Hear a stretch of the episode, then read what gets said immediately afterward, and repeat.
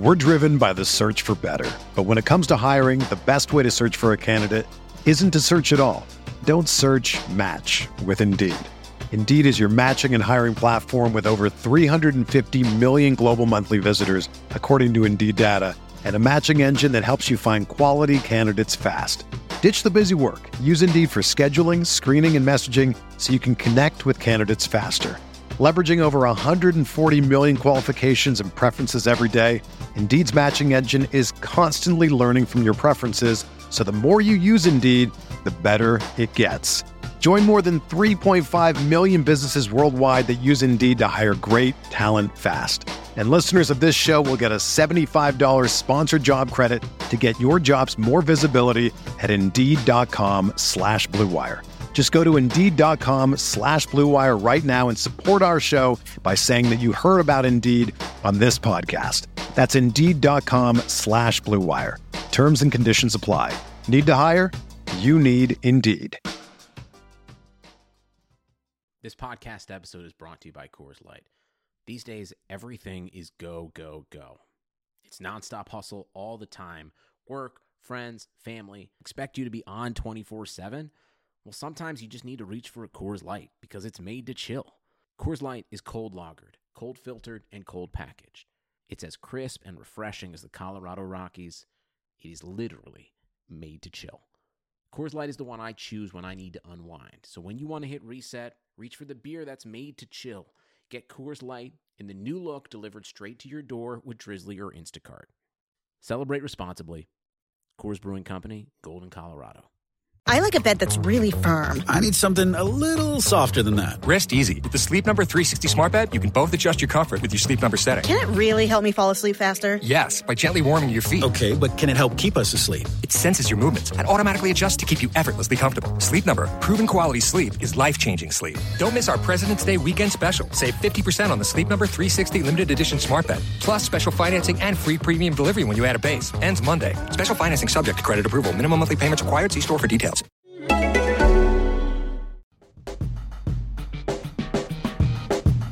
Arteta! What a strike!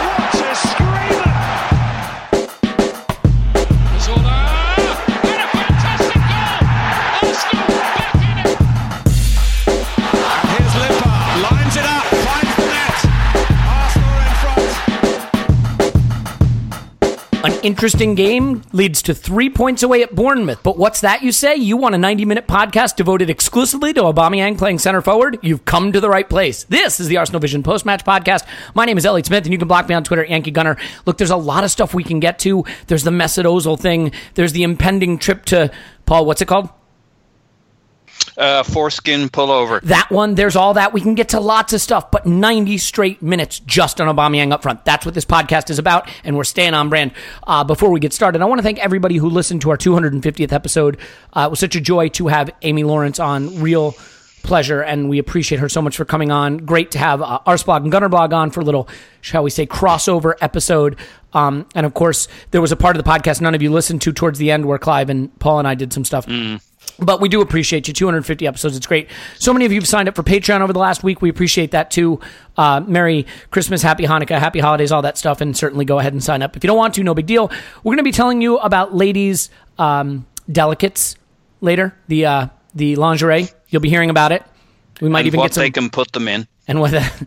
Oh dear. Anyway, that's coming up later. We want to thank our friends at uh, The Enclosed for that. We'll tell you more about that later. But first, Paul's on Twitter at Pause to My Pants. Hello, Pause. Woohoo. Uh, Clive's on Twitter at Clive P A F C. Hello, Clive. He was on mute. Unmute and say hello. Tim is on Twitter at Stilberto. Hello, Tim. Hello. Hello. Hello there. I, I don't know. I mean, is Clive just frustrated that I want to talk about Aubameyang? Let's let's quickly, quickly see if Clive is actually part of the conversation. Hello, Clive. I, I will... I will t- stop it, Paul. I will tell you that Clive was concerned that he was not uh, getting great internet before we started, and we all assured him he was fine, and we should just go on with it. Uh, and now here we are on the podcast, and I have no idea if Clive's on. You know what? We're going to get started, and we're going to see if Clive is here. Uh, so, Tim, I'll start with you. Mm. Away to Bournemouth. I, you know, I'm weird because it seems like when everyone zigs, I zags. There was a lot of angst over this performance. I thought it was a really creditable performance away at a tricky mm. place. To, uh, playing to a team that, as you pointed out in your uh, match preview on Patreon that I thought was quite excellent, that they can be a very uh, exceptional counterattacking side. And I think the other mm. thing that's making life difficult, maybe for the players, but definitely for the supporters, is the way Emery just keeps tinkering. And he did it again, started mm. with a back three, Ozil not in the team. Um, how surprised were you to see him go back three for this game? Yeah, I was quite surprised, actually. I um, I fairly pleasantly surprised as well because of the way Bournemouth play. They play... Um, You know, they they quite, well, they have kind of two centre forwards, but but they have two wide players as well who are really quite attacking and, and come in field. So um, I was pleasantly surprised because I thought it was it looked to me like a plan that I could follow. And listen, it doesn't have to be a plan I can follow for it to be a good plan. But I, I looked at it and I thought, yeah, I, I can follow the thinking there. We've we've adjusted to Bournemouth's threat. Um, and yeah, you're right. I, I spoke a bit in the preview about their threat, about how good they are on the counter-attack, about how many uh, people they leave forward. Um, so I, I was I, I was quite surprised by the lineup, but then I'm usually surprised um, by the lineups. It's it's difficult to get a read on exactly what we're going to do at the moment. Um, but I, like you, I was I was quite enthused by this game actually because I, I expected this to be really tough. I just think we're in a space where we're we're really really analysing every single game to try and follow a pattern. And I think you're right. The pattern is at the moment that we change the plan in every game, and maybe that's why we start slowly. It's taking um, players a little while to pick up what they need to do. But um, I think in the normal run of things, you look at a two one win away at Bournemouth in a nip and tuck tight game, and you say, "Yeah, that's that's a really good result. That's that's what you want." Um, but because we're we're kind of super sensitive about this, oh, we're always starting slowly, and we're creating narrative threads between performances. Um, and, and I understand that, but I think if you take this in isolation, this was a decent enough performance. I think you know we had a plan for Bournemouth, and and it was a very good result. Yeah, and I totally agree with you. And I think, you know, some of this may be clouded by the fact that there were a few dodgy moments in the game that, that made it nervy. And certainly, um, you know, the way Spurs dismantled Chelsea, I think has people worrying about, you know, how we'll hold up in the North London Derby. But you can only take one game at a time. And I thought we did perfectly fine in this game. I certainly thought this was better than... Um, you know, what we did just before the interlude. So, Paul, l- let me ask you this. I mean, we did... go to a back three. It was a lot of change, and I think we started slowly. I mean, coming off an international break and in a new system, I don't think that's to be uh, something to be too surprised about, but it was definitely a rough first twenty minutes. What do you think was going wrong in the early stages that maybe we corrected that allowed us to get back into the game? Well, I think they found the formation on the internet or something and thought, oh, this would be worth a shot because like, you, you just well, got Clive's the sense... been calling for a back three. Yeah. Well, it, we've been calling, or certain people have been calling, and other people have been saying, yeah, that'd be interesting for a kind of a three four one two formation, and this turned out to be three four two one. Um, but most of our problems were at the back, just players finding each other with the ball. We were very pensive, but you got to control. Contrast that to what you would have expected to see had you listened to Tim's Patreon preview, which I did. I was absolutely terrified. I, I shit myself mid-Patreon, um, mid-review. Your results will vary. Yeah. So, uh, you know, they were clear. Uh, they got to be got to have been rubbing their hands for this game coming up. And we've been pretty uninspired recently with our four two three one or whatever we want to call it. Um, so I think we should have been all very respectful of what Bournemouth were capable of doing here. And I was pleased that the manager showed that respect. But yeah, for, for nineteen, it, it's funny. It's almost exactly on twenty minutes. It's just before twenty minutes we start to play and we start mm-hmm. to find each other and people start to be in positions and moving into space and giving each other options. And up till that, their pressing, uh, their formation, they dominate the personality of the game, the energy. I mean, they're at home with the crowd behind them. Nothing too shocking except how poor we are. Um, and then after about twenty minutes, we start imposing ourselves on the first half to the point where we eventually get that own goal. But, you know, we're we're imposing ourselves on them, and it's a pretty damn good assist from Kolasinac's first assist of the day into it. And you mightn't say we'd earned it because maybe they were due a goal in that first twenty minutes, but you know, that's what happens when you put the pressure on and you get it into the box and you're getting cutbacks in. Uh, you know, uh, Lacazette had that uh, goal early on in the season with the ball in from the right, I think in from Bellerin into him, where the defender own goals it in, but you you could give most of the credit to Bellerin and Lacazette, and this was a bit like that, putting the pressure on them. So took us twenty minutes for people to pop into pockets to give each other options. And then, uh, as as you guys have hinted at, you know, this game could have gone either way, but at least we we dictated the game we wanted to play and started creating real chances and cutbacks. And it seems this year, if we're not creating cutbacks, we're not really creating. So this was an interesting game. Well, and it certainly, look, I mean, it, it info- it's informed in part by the selection at center forward, because with Lacazette, you've got a center forward who's going to drop in and build the play. And in Aubameyang, you want to get into wide spaces and play crosses and cutbacks. And, you know, you saw that for his winner later in the game. I also think what changed for us, Paul, to your point, is early in the game, it felt like the defenders were playing a lot of passes to one another and horseshoe passing, full, you know, wing back to central defender, central defender to central defender to wing back. Um, and we weren't playing a lot of vertical passes. And in a back three, I think the center backs have a lot more responsibility for starting the build-up, breaking lines, playing, you know, between the, the lines of midfield. And they weren't doing that. They were going a lot more laterally. But then once they started playing those vertical passes, once Mustafi, once Sokratis, once Holding started finding Xhaka popping up between the lines and Torreira popping up between the lines, or even Iwobi and Mkhitaryan, then our attack started to get into gear a little more. And I just thought it took them a little time to find that rhythm. I mean, Clive, for you, how do you it think? It did, and I yeah. think I think Burn, Bournemouth burned some energy too. And, and after about twenty sure. minutes, maybe... Maybe it ebbed and then flowed. And then maybe we had just that extra yard because the center backs were a lot more yeah. conservative early and then had the space to look up and maybe break lines a little better as, as time went by. I mean, sure.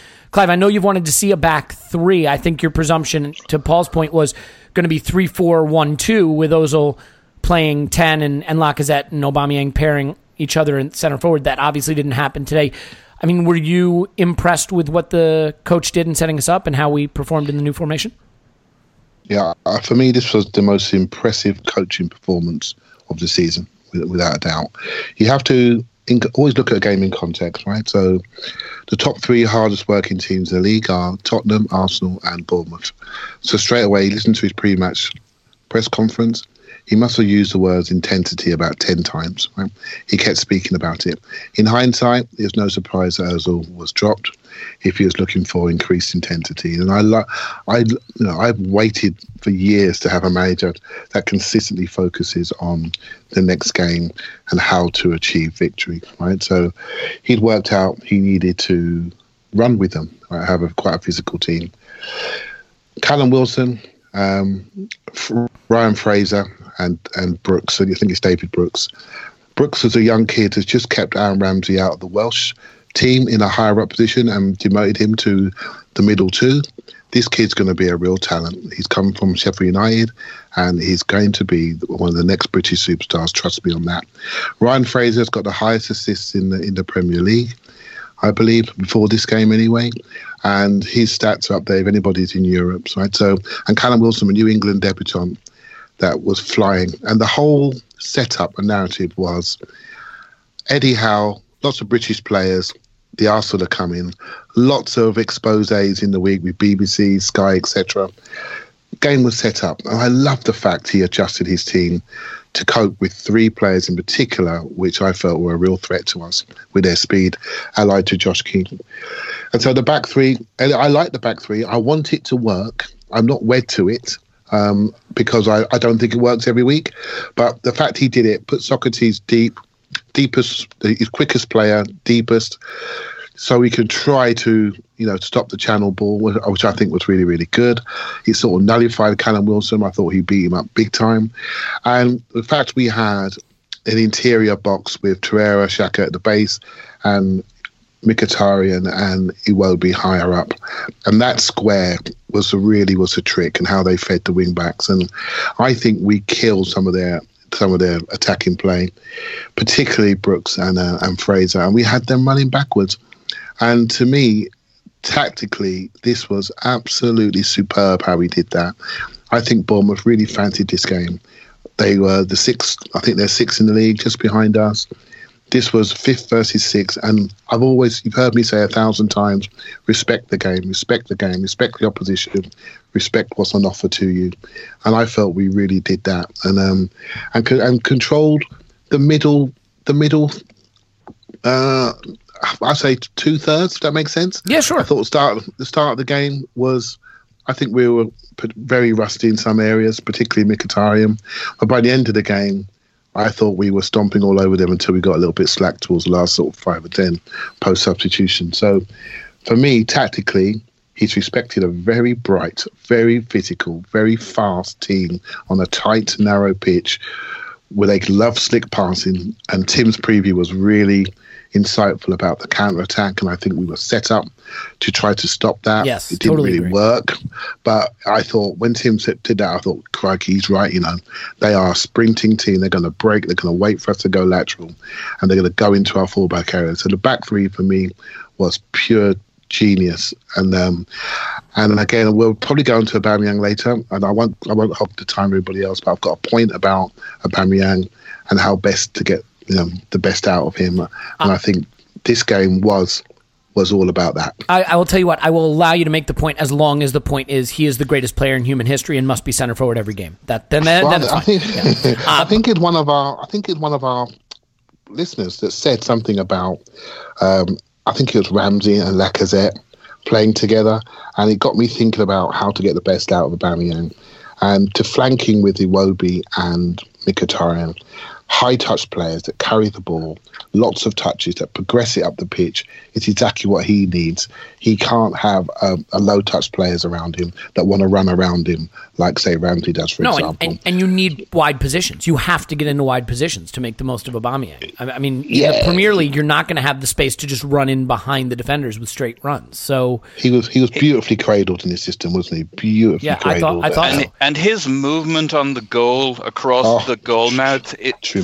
For, oh my God! You, you could, if you were to plot a curve of the points he hits, it's poetry. It's, he's like a guy surfing a wave across the goal mouth. It's just, it's beautiful. Untra- untrackable, untrackable. Yeah. That sort of movement. Okay. Is. Well, I, I'm loath to interrupt a, a conversation where Aubameyang is coming in for praise, but I'm going to bring Tim in real quick because I think, Clive, you hit on it. I thought that the wide forwards, the high-touch players in those wide forward positions were critical to our success, but they had contrasting performances. And Tim, I thought this might be a good time to sort of compare and contrast Iwobi, who I thought was arguably our best player on the day, or certainly mm. up there, and Mkhitaryan, who may be finding that his his right to take that position is is waning with every passing performance. So you want to maybe compare and contrast the performances of our two wide forwards? Yeah, I was interested in what um, Clive was saying there about having high-touch players. I just um, I just had a little look at some of the stats from the game. This is the game where Arsenal have attempted the most passes in the final third, um, and that's without Ozil. And that, that tells you why uh, Emery went with Mkhitaryan and Iwobi. He wanted, and, and I mean, just look at where the goals came from. It was the same move twice. Iwobi, little bit infield, hitting that overlap from Kolasinac, and thank you very much, getting the cut back in. Um, but actually, I, I so I didn't think Mkhitaryan's performance, I, I completely agree. I thought Iwobi was our best player um, on the day. I thought he was superb. I thought the game was set up for him because um, Emery wanted um, intensity from the front. He wanted us to try and take the ball off of the Bournemouth defenders as well. Um, there was there was quite a bit of pressing, which Iwobi is pretty decent at.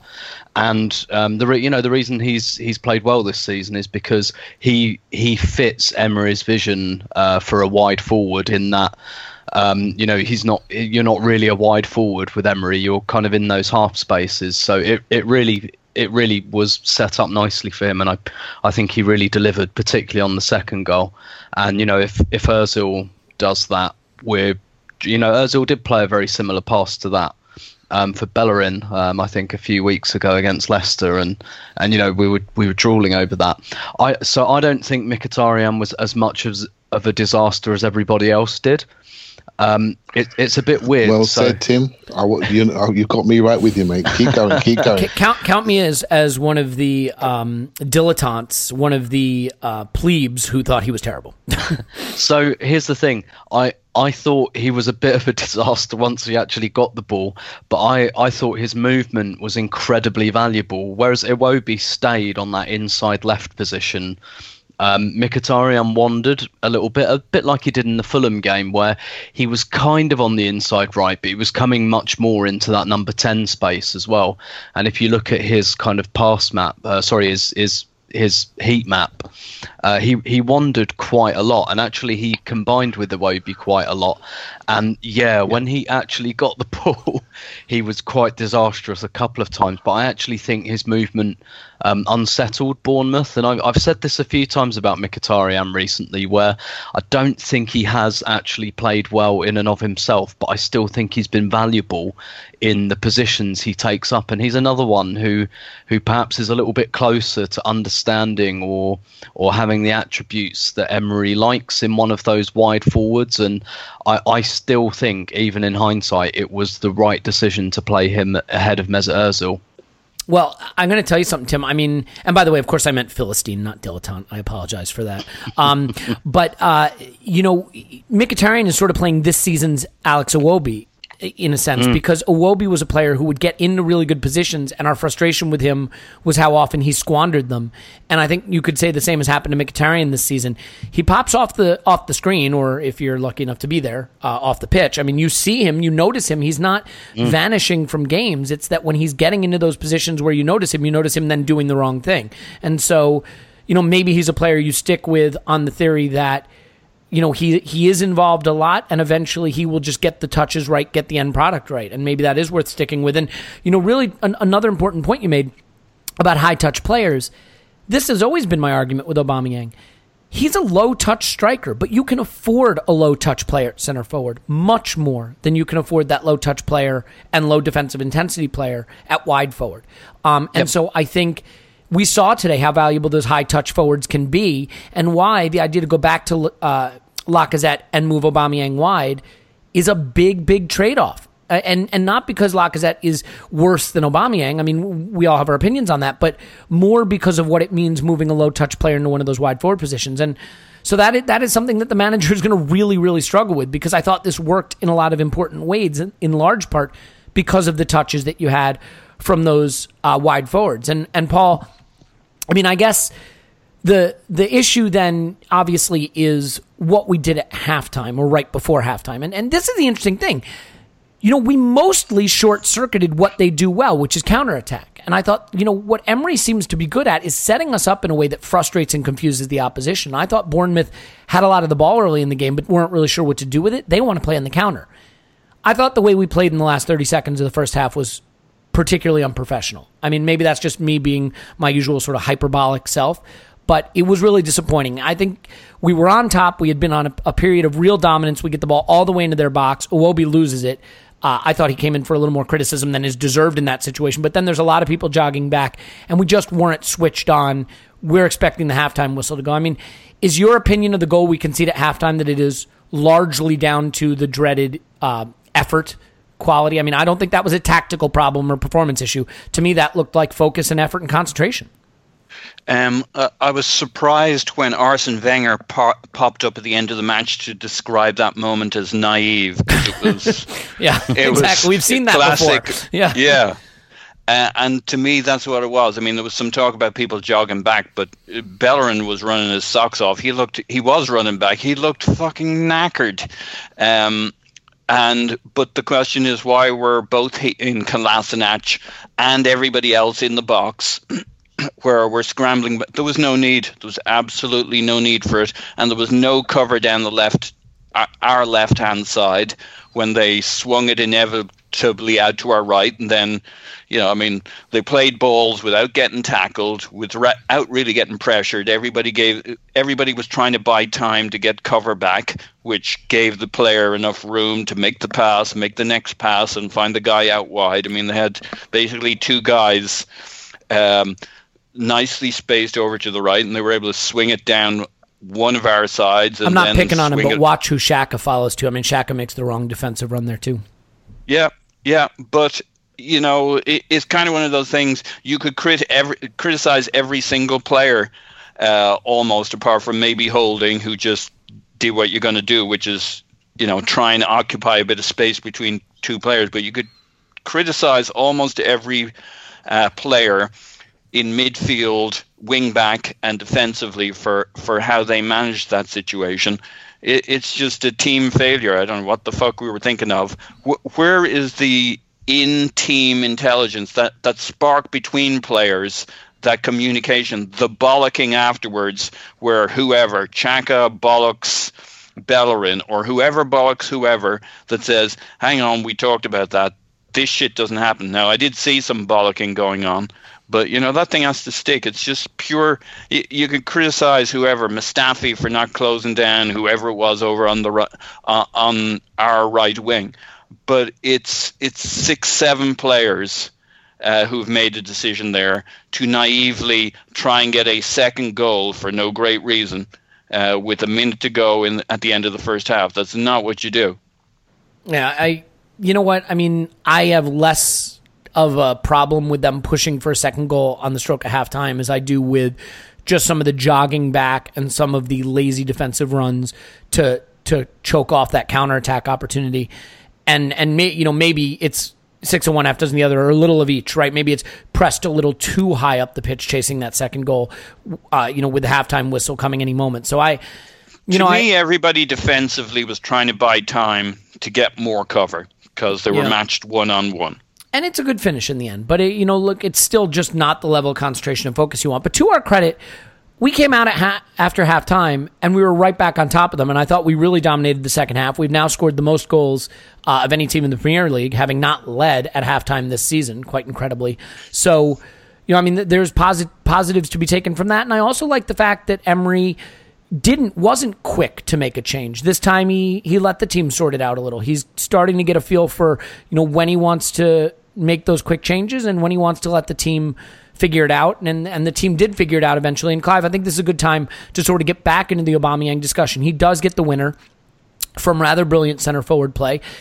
He did have a couple of misses on the day as well, although he has now scored with his last eight consecutive shots on target. And I think this was one of his highest X G games of the season, despite not being involved a ton. I mean, there's such different strikers, Lacazette and Aubameyang, that it's almost hard to compare them because it's like comparing jazz and classical music. They're just totally different things to, to appreciate. What did you appreciate or maybe not appreciate about his performance in the center forward role this day?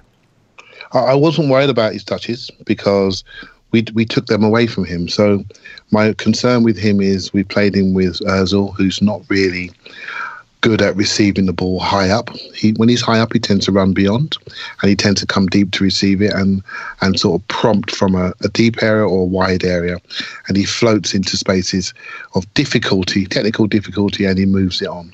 So he suits more of a Lacazette player who, who can take the first ball, take the physical burden away from him, and then he can do what he likes. He can go where no one else expects him to go. And when you play Lacazette with him, we're then asking Lacazette to come deep and receive the ball, and he doesn't play with wing mirrors on, right? He doesn't like it. He likes to see everything. When he sees things, he runs to the spot where he needs to be.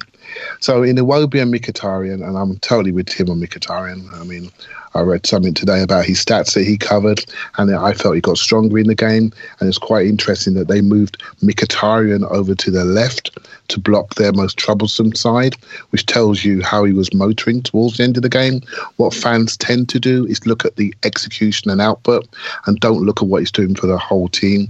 We need to stop with that now and start to look at the fact that he's there for a plan and he's there to progress it.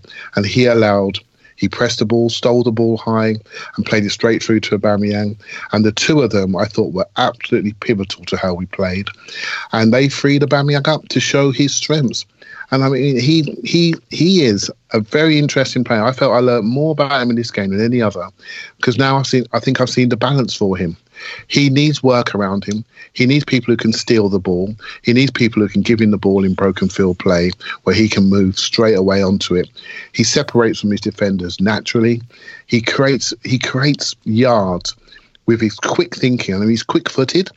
But he is even, you know, you often find fast players never have to use their brains because they've always been quick in everybody else. Well, he's quick brain and quick footed. And I thought I was really impressed with him in this game because I felt he was a consistent threat as long as we supported him appropriately. And everybody knew, let's get it, move it, get it into wide areas. Let's try to create something to try and get it across that box to Aubameyang. I don't know how many crosses we put in this game, but we put in crosses, blind crosses sometimes, to put it into the area. We fired low crosses into the area. I felt we really made Bournemouth defend. And Aubameyang, somebody who reads those crosses. I thought Bournemouth packed the box quite well. He reads those crosses, but I felt by pushing the ball forward into his area consistently, I felt we got them on the second goal. They knocked off, they're having a little rest, quick free kick, pop, pop, down the side, cross the box, goal. And they were still breathing, trying to, with their hands on hips. They, they weren't they weren't ready for it because they'd been stressed throughout the entire game. We didn't play the horseshoe in front of them. We played the ball into him consistently. Every now and again, we go long diagonal, and it just went through to the keeper. But again, you're creating space, you're creating different problems, different attack threats, not just to pass, pass, pass, let everyone settle in and wait for the cross, defend wide areas and wait for the cross. No, we challenged them long, we challenged them combination, we challenged them down the sides. I tell you, this was my favourite Arsenal performance of the season tactically against one of the better sides that we played, and I felt we beat them handily. And I know I don't think there was a. I know everyone's focusing on Mkhitaryan's output in the first twenty in particular, but I felt it was a really good collective performance where I don't think anyone played bad. Yeah, I, I mean, look, it, it would be easy to kill Mkhitaryan if we hadn't won it because you could say he had the chances to turn the game and and didn't. Having said that, the fact that he had chances to turn the game, I mean, tells you how involved he was. Uh, Tim, before we yeah. take a quick break, I, I do want to get your thoughts on the Aubameyang thing too. I, I have mm. read people on the internet saying he was terrible. Can't believe how terrible he was. Um, he also scored the winner and had his, you know, one of his highest X G games this season. I've seen people saying he was brilliant. I just think we lack some of the skills to evaluate and assess this kind of striker because we had Olivier Giroud, the ultimate yeah. lump it to the big guy up front target man. We had Lacazette playing center forward, who is more of a false nine. We had, you know, Robin van Persie, who is more of a false nine. We had Marouane Chamakh, who was more of a fever dream that never happened. Um, uh, you know, false player. Uh, but, you know, you look at a lot of the players we've had since Thierry Henry, really, and they haven't been the Aubameyang style of player. Um, no. And so I'm not sure we have the necessarily the, the right uh, language, the right nomenclature, mm. the, the the right way of assessing and c- discussing this uh, kind of striker, as I'm demonstrating right now by fumbling all my words. So, I mean, for you, how do you evaluate not just this performance, but us playing with this type of striker as something that we could do going forward? Yeah, I completely agree. It's it's just a lack of frame of reference. The closest ah, frame of is. reference, yeah, the the closest frame of reference we've got is Theo Walcott, um, who obviously only played through the centre a few times. And actually, when he did play through the centre, he became something quite different.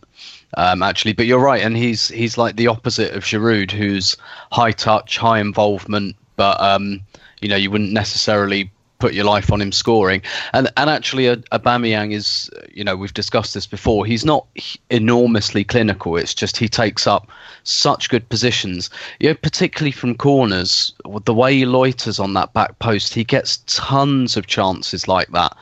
Um, it's really interesting the way he kind of just peels away on the back post at corners, and he nearly um, nearly scored in the first half. But I, I think you're right. I think it's just a case of um, a lot of us are, it's almost like um, like a Giroud version of the Stockholm syndrome. Like, we don't recognise a striker unless he's like either battling for headers or like got his back to it. Like we we've we've become so. Um, We've become so used to the idea that a striker is someone who's got to do something with his back to goal.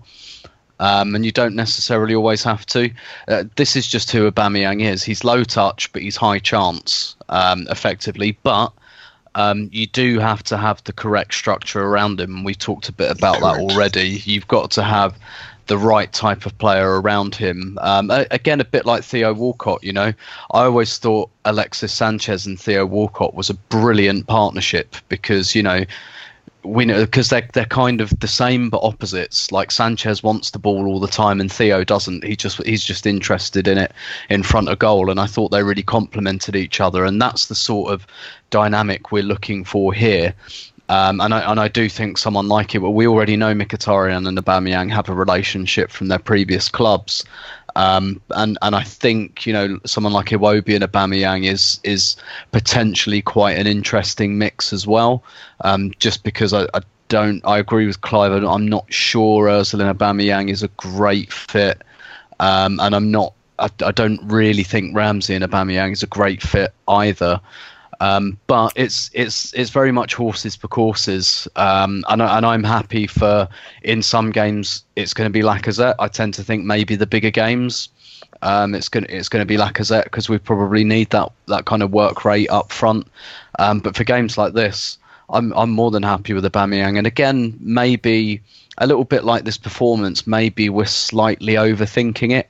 Um, Aubameyang won us the game, and uh, it's it's very two thousand eighteen, isn't it, for a striker to score the winning goal and then everyone to kind of, you know, stroke their chins and say, but what does it all mean? Yeah. And what does well, what does he do? And it's like, well, it, you know, he he he won us the game, and that's um, perhaps ten, fifteen years ago that would have been enough, but obviously we we analyse the game a little bit more now. And he's the leading scorer in the Premier League. And oh, by the way, we saw yeah. people say Cristiano Ronaldo, you know, is actually holding Real Madrid back because all he does is score and he doesn't make his teammates better, and how's that working out? So I, I agree with you, and I'm guilty of this. You know, with all the stats we have now and all the ways we can analyze the game, sometimes we're guilty of over-analyzing the game.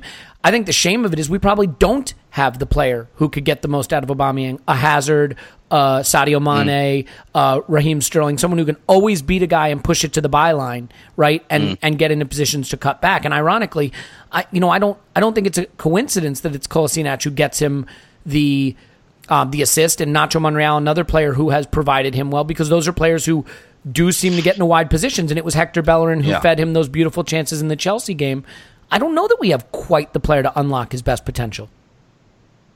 Um, I, I, yeah. I heard someone wanting to jump back in. Tim, did you want to quickly come back in on that? Yeah, I think, okay, I think yeah, the, close, the, the closest players we have to unlock his potential were all on the pitch at the weekend.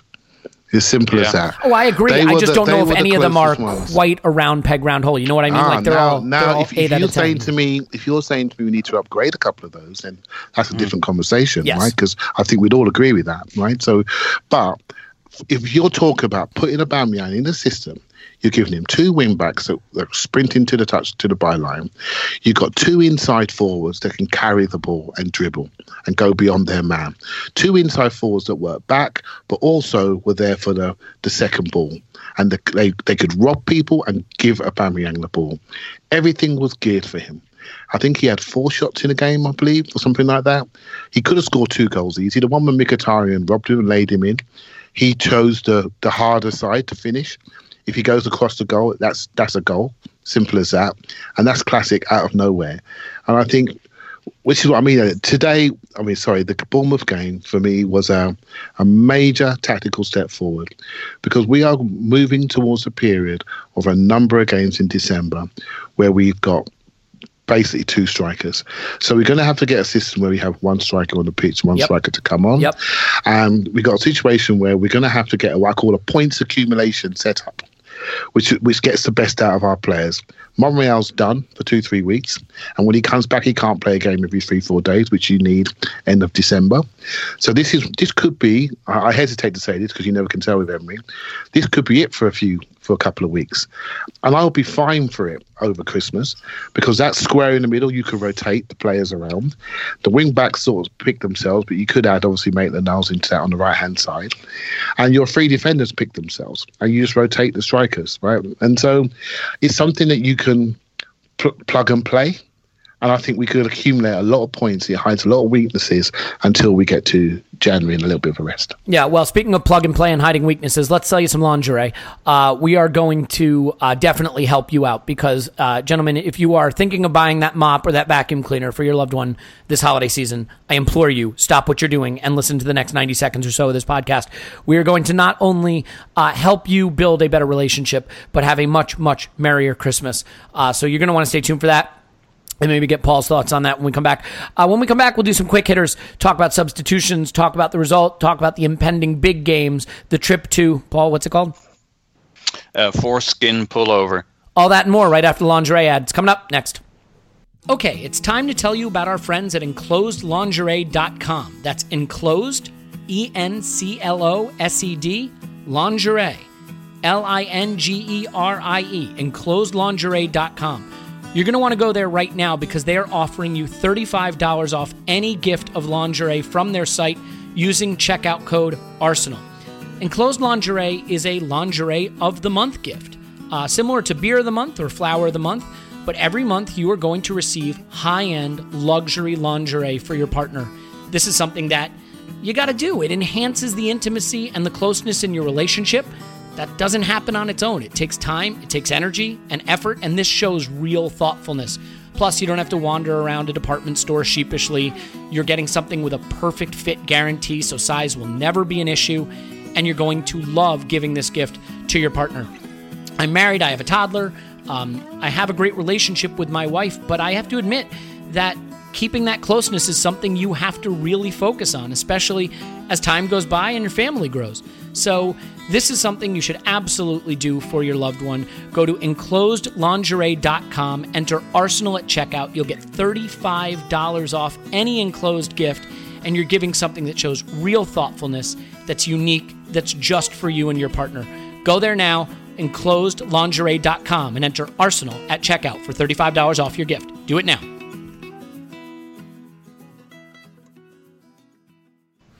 And we're back. I don't know about you, but that got my blood pumping, and I hope you are now excited to hear uh, what we have to say about the rest of the match uh, and the matches to come. Our trip to, Paul, how do you say it? Foreskin pullover. Yep. Okay, so Paul, let me start with you. So look, I had a pretty good read on this Bournemouth game, I think. I was looking at it. I was like, gosh, Iwobi's really ball dominant. He's doing a really good job, and Torreira's keeping things tight. This is great, and they get taken off. Explain the subs to me, because, look, you can't argue with the results, but Emery seems to have a way of zigging when everyone else is zagging. Uh, he takes Torreira off, and he takes Iwobi off. Mkhitaryan stays on. He brings on Guendouzi.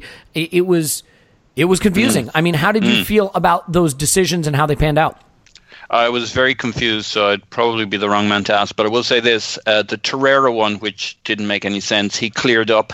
Uh, apparently Torreira signaled to the touchline he was tired, shagged out from playing two games for Uruguay, um, and had the smart sense to say he was starting to flag a little bit. Um, so Guendouzi comes on, so that made some sense. I, I was very... It was very interesting that it was Iwobi that got yanked ahead of Mkhitaryan, because... I, I think, like you, I think I'm in your camp. I thought Mkhitaryan had a terrible game Thank for you, execution. Paul. Finally, finally, yeah, we're on the now, same page when it comes to criticism. Uh, yeah, no, I, I think he was the perfect player for the right system in that game, and I think what's very encouraging is, you know, I was a bit, I'm a, I'm a Mkhitaryan man, at least in in in principle, in concept, and I thought. Uh, his his opportunities at Arsenal might be quite constrained this season, and yet, even though his form of, of late wouldn't give you too much encouragement to make him a starter, he's he's actually starting to get more and more games, and I th- obviously we saw in this game that he he's very much the right player for the system. Uh, if he can get a bit more confidence or a bit more output or higher level of execution. But as the boys pointed out, what it, his shtick worked. He was in the right place, doing the right things um, all over the place. So it, it surprised me, back to your point, that it was uh, Iwobi that got yanked rather than Mkhitaryan. Based on form on the pitch. On the other hand, Mkhitaryan has shown time and again he'll run, he'll do his shtick for ninety minutes, basically with no drop off. So that was kind of impressive.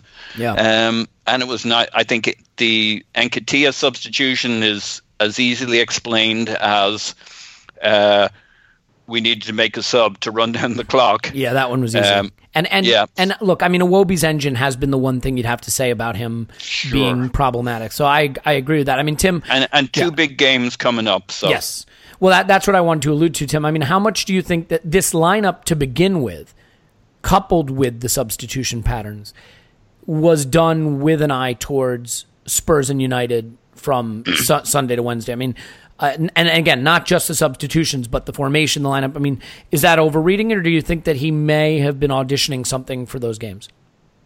Uh, it's possible. I, I hadn't considered that, actually. I'm I'm, I'm not convinced. I think maybe um, one or two of the substitutions, he referenced Torreira looking a bit a bit tired, um, which because I was slightly, not baffled isn't the right word, but I was I was surprised by that substitution at that, that phase of the game. And by the way, I, I think Torreira played a slightly different role. He played quite a bit higher up um, on this occasion, because I, I really think Arsenal were into the idea of snatching the ball um, before Bournemouth had a chance to build play. And yeah. and if you look at the, the chance where Torreira hits the post, it's because he's right up the pitch intercepting. And the bygone used- Francis Coughlin role.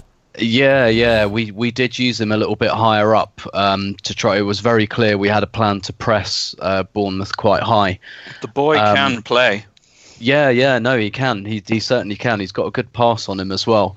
Um, and, and obviously that role is probably slightly more physically demanding because he has to cover a bit more ground, whereas, you know, when he's just sweeping up in front of um, the back four. Um, so there could be that. Uh, to Iwobi, I you know I th- I think that made sense. He was tired, and Nketiah, uh, it was just a time waster, wasn't it? But I, at the time, I was quite surprised by the Guendouzi for Torreira substitution, and it might have been with an eye on what's to come. But thinking about it, I just think it's probably more that we asked Torreira to do a slightly more demanding role, and it took its toll in the last few minutes. Yeah, I, I think. Oh, sorry, keep going. He, He loves bringing Guendouzi on, doesn't he? yeah. He wants Guendouzi to feel like he is fully a part of the first team and fully yeah, integrated. Yeah. And and I mean, maybe I'm it, I'm not saying he just wants him to feel that way. He's an excellent player. Um, mm. But, you know, certainly, and, and maybe this is just purely psychological. You think of Torreira as a secure player who, you know, protects the back four, and Guendouzi is more of a creative type player and a possession player who's not as good defensively. I don't think that's purely... Um, emotional. I think that there's some actual information behind that, but ultimately, I mean, it got the job done. And Clive, I guess we can put this game to bed because we have a couple other issues to touch on before we say goodbye here. Yep. By going to the very last moments of the game and Mustafi's tackle that leads to the free kick that finishes off the game in uh, usual calming Arsenal fashion. Mustafi just always seems to have one move in him every game that makes you want to fire him out of a cannon into the sun. I mean, how do you how do you feel about that particular tackle, his performance, and just generally what he does to uh, your nerves? Match-saving tackle. Is that how you see I'll it, Paul? You. We'll come back to you on that one. I mean, fans' nerve, right? It's a big game, big result. We need, we needed to win. And I felt, I said online, I felt we were play, playing three one up football rather than two one football. And uh, that worried me a bit. And um, the substitution I totally agreed with, by the way. And Iwobi was fading. I was just about to criticise him. Then he lays on the pre-assist for the goal. He was fading, took him off. It's the right things to do. Then Mustafi comes along. And we are sitting there thinking, okay, we've got away with it. Guendouzi's come on. He's come on Bob Marley style, nice and relaxed, not really intense. We don't really need that. I think it's Guendouzi or Xhaka, and then we've got to find somebody else to bring some energy on to replace Torreira, and I'm hoping that can be Maitland-Niles, because we need to get a sprinter on the pitch. We can't have two Bob Marleys running around, right? So we lost a bit of intensity there. So what happens around the D, we start to lose a bit of traction, cutbacks, shots from the edge of the area, because we're not pressing the ball, right? So then Mustafi flies in, and I swear to God, I had a tweet ready. I, I had it saved, ready to go, and it was, I had to delete the draft, right? But it wasn't mm-hmm. complimentary, because of I could not believe what, what he did, right? And um, and you couldn't just, believe it, or you could totally believe it. Well, th- there was like there was a cutback um, that Stanislaus got a shot off in the in the second half, and Mustafi finds himself on the floor. He finds himself on the floor for Brooks's goal. What's he doing on the floor, middle of the box? The cutback. He finds he's waving a leg from behind him. He's overrun it. On the floor, when you run back, you look behind you, you make sure you have lines of defence. You don't go on the same line, so the cutback's there, you don't collapse. And then the edge of the area, he just dives in and kills somebody at the edge of the area. I'm thinking, if this goes in, it's going to be uproar. And there was a couple of those. I mean, Xhaka had a couple of clearances that got robbed. He got robbed a couple of times. And if they would have scored from them, the narrative might have been completely different, because you've got a couple of players there that people are torn about. And now you can add Mkhitaryan to that list because of perceived bad play. Um, that if they make a mistake that costs us points, I dread to think what's going to happen to them. But Mustafi, I was ready to jump on that bandwagon, I'll tell you that, because I thought that was a... bad decision, shall we say. But we got away with it, and that position, right side of a three, is his best position for me. And um, and I don't mind these three playing for the next for the whole month of December like that, if we can manage to get away with it. If we don't play a back three, are you ready to go to uh, Sokratis and Holding as the pairing? Well, Sokratis is our best defender, simple as that. I don't care. You know, he's our best defender. Holding's doing really well in possession. I mean, his passing stats the weekend were fantastic, and at times he put himself in the left back spot. I really like his responsibility that he that he took. I mean, Tim is probably right in front of you in the second half. He was down in that corner doing coif turns, and I'm looking at his feet. I'm thinking, wow, you you you're something special on the ball, mate. You really are. They didn't all come off, Clive. Yeah, but you you know you, to have the to, to have the confidence to do that. You know, that shows you his progression. And it showed me Let the whole... Let me handle this, Clive. Neither neither did Cruyff's.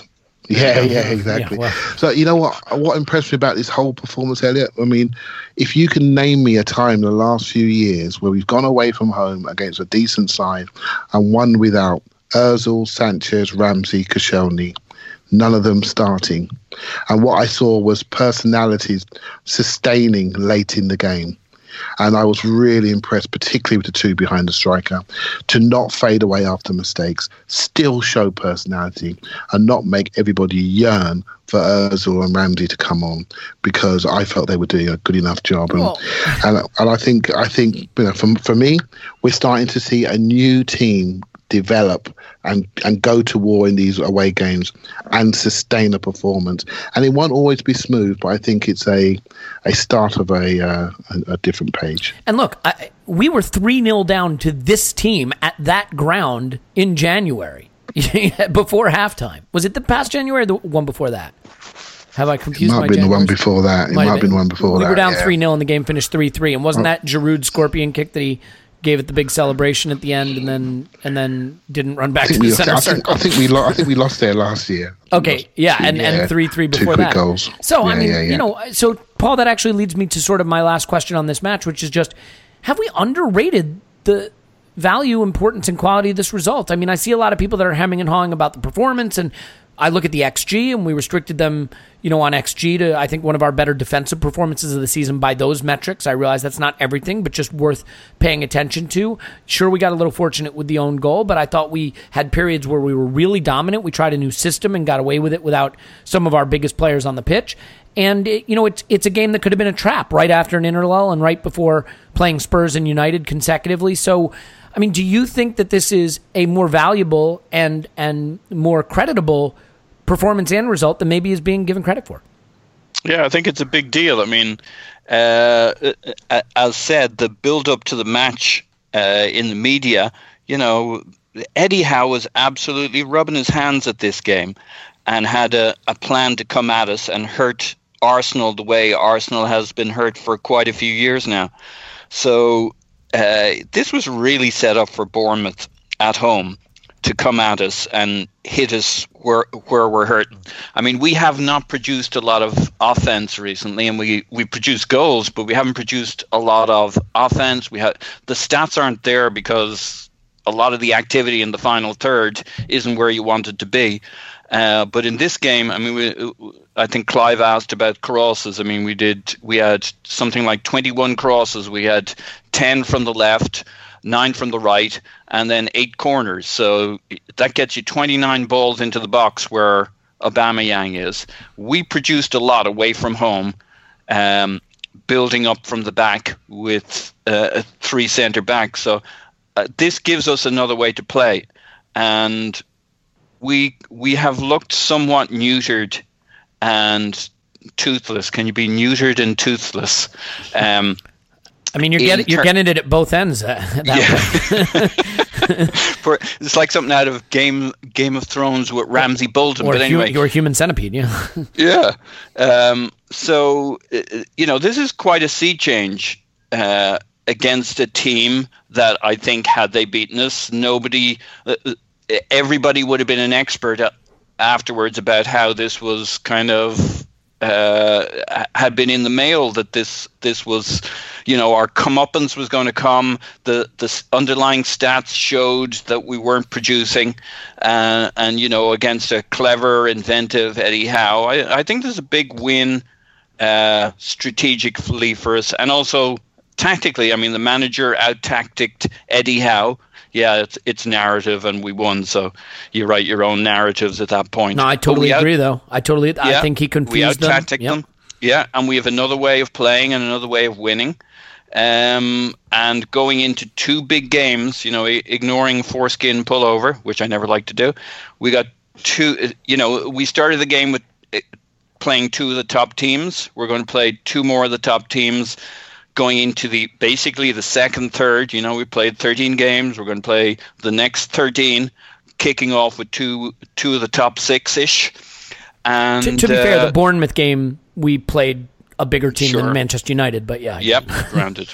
But but O T, you know, Old Trafford away. So it's a key win at a key time and gives us a new way of playing with a different set of players. Uh, so we don't feel we have that dependency, that crutch of certain players have to be on the field for us to be full strength.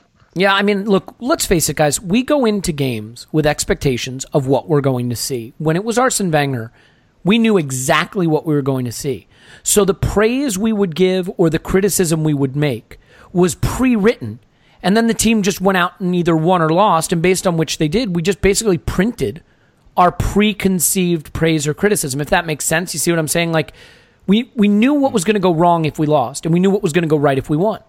What's really tough for people right now is we have no idea what to expect. And as a result, when it goes right, sometimes we're really confused about what we just saw because it just wasn't what we were expecting to see. But you know what? It's also not what the opposition were expecting to see, and I thought that was great. Look, after the uh, game on Thursday, we will do a podcast, and since that's going to be probably a pointless game, we'll do a lot of preview stuff for the upcoming big games in the league. And that means I've saved us a few minutes, Tim, and lucky you because you get the first whack at it.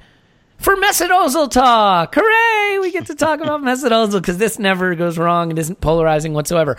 Um, the manager comes out and basically says, I thought this was going to be a physically demanding game and we needed players who were up for those challenges. I'm not quoting directly because I don't have it in front of me, but you're, you're more than welcome to go chase down the quotes. He didn't have to say anything. He did say something. And unfortunately, when you say anything about Mesut Ozil, it's going to get attention. He is our biggest earner at the club. So I want to address this in two ways. The first is your thoughts on what the manager said specifically, so his decision to leave out Ozil and what he said in response to that decision. Yeah, it's, it's interesting, isn't it? Because I think we all know why he left out Ozil really without the explanation. I mean, it's it's quite obvious, isn't it? And uh, and the thing is, you know, so in the ground when we got the lineups and everything, I, I didn't hear anyone complaining. I didn't hear any. I, like, people were surprised, but I didn't hear anyone going, "Oh my God! How, like how can like how can you do that? How can you leave him yep. out?" It it was very much, yeah, you probably do away from home against like a team who's quite intense. And listen, there are there are good tactical reasons for it that we've gone into. Like, we were going for a bit of a high press, and that we wanted to play with intensity. And I think we did that. And obviously, Ozil just doesn't do that. But um, I think it's quite interesting that Emery's been so open about it, and and almost um, not not quite accusatory, you know. But I, I feel like so I I don't think well I think we know that the relationship between Emery and Ozil is is not brilliant, uh, which is not to say it's absolutely terrible and going to tear the club asunder or anything, but I mean, it's clearly not. And Ozil, you know, he didn't even go out and warm up, so there was obviously like no plan to use him whatsoever. And I, I do think there's a little bit of a message in there. I do think there is a little bit, there is a, a slight element of my way or the highway, and a little bit, you know, look, we're doing this for this game, and if you can't or won't do it, then I'll pick players that can, which which is absolutely fine and absolutely as it should be. But I I think the thing is, this didn't really cause any kind of outrage, did it? Or any like I I think I think that tells you a lot. Um, that uh, sort of, first of all, we know he can't do that intensity thing, but also because he doesn't. For his talent, he doesn't produce often enough, and that's why I think people have been quite accepting of it. And I, I think actually a lot of people would have supported the decision. I, I think it was right, and I think it was right that he didn't come on either. I, I don't think he... I, I'm not sure he really fits Emery's ideal. Um, he certainly can't really play one of those wide forward roles, so um, we didn't play with a number ten, so we didn't need him. Well, so that and was going to leave. We created a lot more recently than we have with him. I mean, just just yep. if you did the raw stats, crosses, balls into the box, et cetera, et cetera. Yep. This this was our most passes in the final third all season, and Ozil didn't have a bar of it. Yeah, and I mean, I, I think that leads me to my second question for you, Tim. I'll just stay with you for a second, which is then, mm. I mean, look, we gave Mesut Ozil the contract. It is what it is. I don't think every single podcast where he doesn't play or doesn't play well should be a referendum on that decision. We made the decision, and now we're he's an Arsenal player, and he is our highest paid player. And mm. while I think we would all prefer to have spent three hundred fifty thousand dollars a week on a guy who's influencing every game in a major way, he's certainly a useful and talented player we can get the most out of. But do you think, given that Emery tried to start the season with Aaron Ramsey at the ten, uh, and mm. given that he played a position with no number ten in this game, and given that we've mm. sort of seen the struggles Ozil's had in the four two three one playing that ten role, do you think that really the biggest issue we have right now is we have a manager, and, and maybe just football changing in general, but certainly under Emery, who does not have use for a mercurial, free-roaming, mm. playmaking number ten? Yeah, absolutely. I, I think two of our best performances this season have been this one and Fulham away. Um, and we didn't play, not only did we not play with Ozil, we didn't play with a ten in either of them. We we kind of structured the attack in a different way, and we went for Mkhitaryan and Iwobi in those kind of wide forward positions. And I, I do think that that's quite revealing. And yeah, it's it's well, listen, we've known it all season. It's a problem for us. We've put all of this resource into someone really we we probably shouldn't have, but because we let Arsene Wenger stay too long, we've we've there's a few of these decisions that have been made which were the decisions of a, a fairly desperate man who was kind of thrashing around for solutions at the end, and lots of short-termist decisions were taken. And you know, we've put all of this money into like Mkhitaryan and Ozil, which means we can't afford to keep Ramsey, more or less. So um yeah, and, and Emery's got to unpick a fair amount of that. It's not of his making, it's not his fault, but th- those are the situations he's got, and, and this is a problem. I I do think, and not just Arsenal, um I do think there is an argument that Um, you know, if we lost Ozil tomorrow, a bit like Ramsey, you know, we've been saying with Ramsey this year, well, when we lose him, we're not going to replace him like for like. I think, let's say we sold Ozil in the summer, we wouldn't buy someone like him. We'd buy, we'd probably buy another wide forward, because yeah. that's yep. that's that fits what Emery wants. And I think we're going to see some of that churn in the next few transfer windows. Yeah, I think that's a really, really important point, right? Like, I mean, when you lose an Alexis Sanchez, you could argue that right now what we are missing is an Alexis Sanchez. Maybe not exactly him, but someone with some of his characteristics. If we lost Mesut Ozil tomorrow, I think the player we would want in exchange for that would be a very different type of player. Um, mm. And, you know, that that is the issue. But, Clive, I'm going to frustrate the hell out of you and not give you a shot at that conversation right now. There'll be plenty oh, of opportunities to do it, I, I assure you. But we are out of time, and I need to get one more question in because I think it's it's worth t- talking about. So, I, if you don't mind, I'd just like to do that. Um, we travel to a potentially uh, a war zone. I mean, all joking aside, I mean, it looks like Ukraine and Russia are back at it to some extent, and it's not funny. Uh, I don't mean it to be glib, but it, it is the case. Uh, it's also going to be thirteen below Celsius um, the night of the match, and it's a long-ass trip before we play Spurs and United in the space of three days from Sunday to Wednesday, or four days, however. I was told there'd be no math. So, Clive, is there anybody we should be bringing? I mean, should Unai Emery even go? Should we just send Bold? I mean, like, what, what is what is the right amount of caution to bring to this totally pointless match? Yeah, well, he, he, he hasn't got all the choices in the world. You know, he hasn't got multitudes of defenders falling out of trees. He can play all the kids. I mean, every kid that's at the club. Uh, be interested to see what happens in the next couple of days. We'll start to see uh, people hit YouTube. Welcome to so and so, and get to know this player.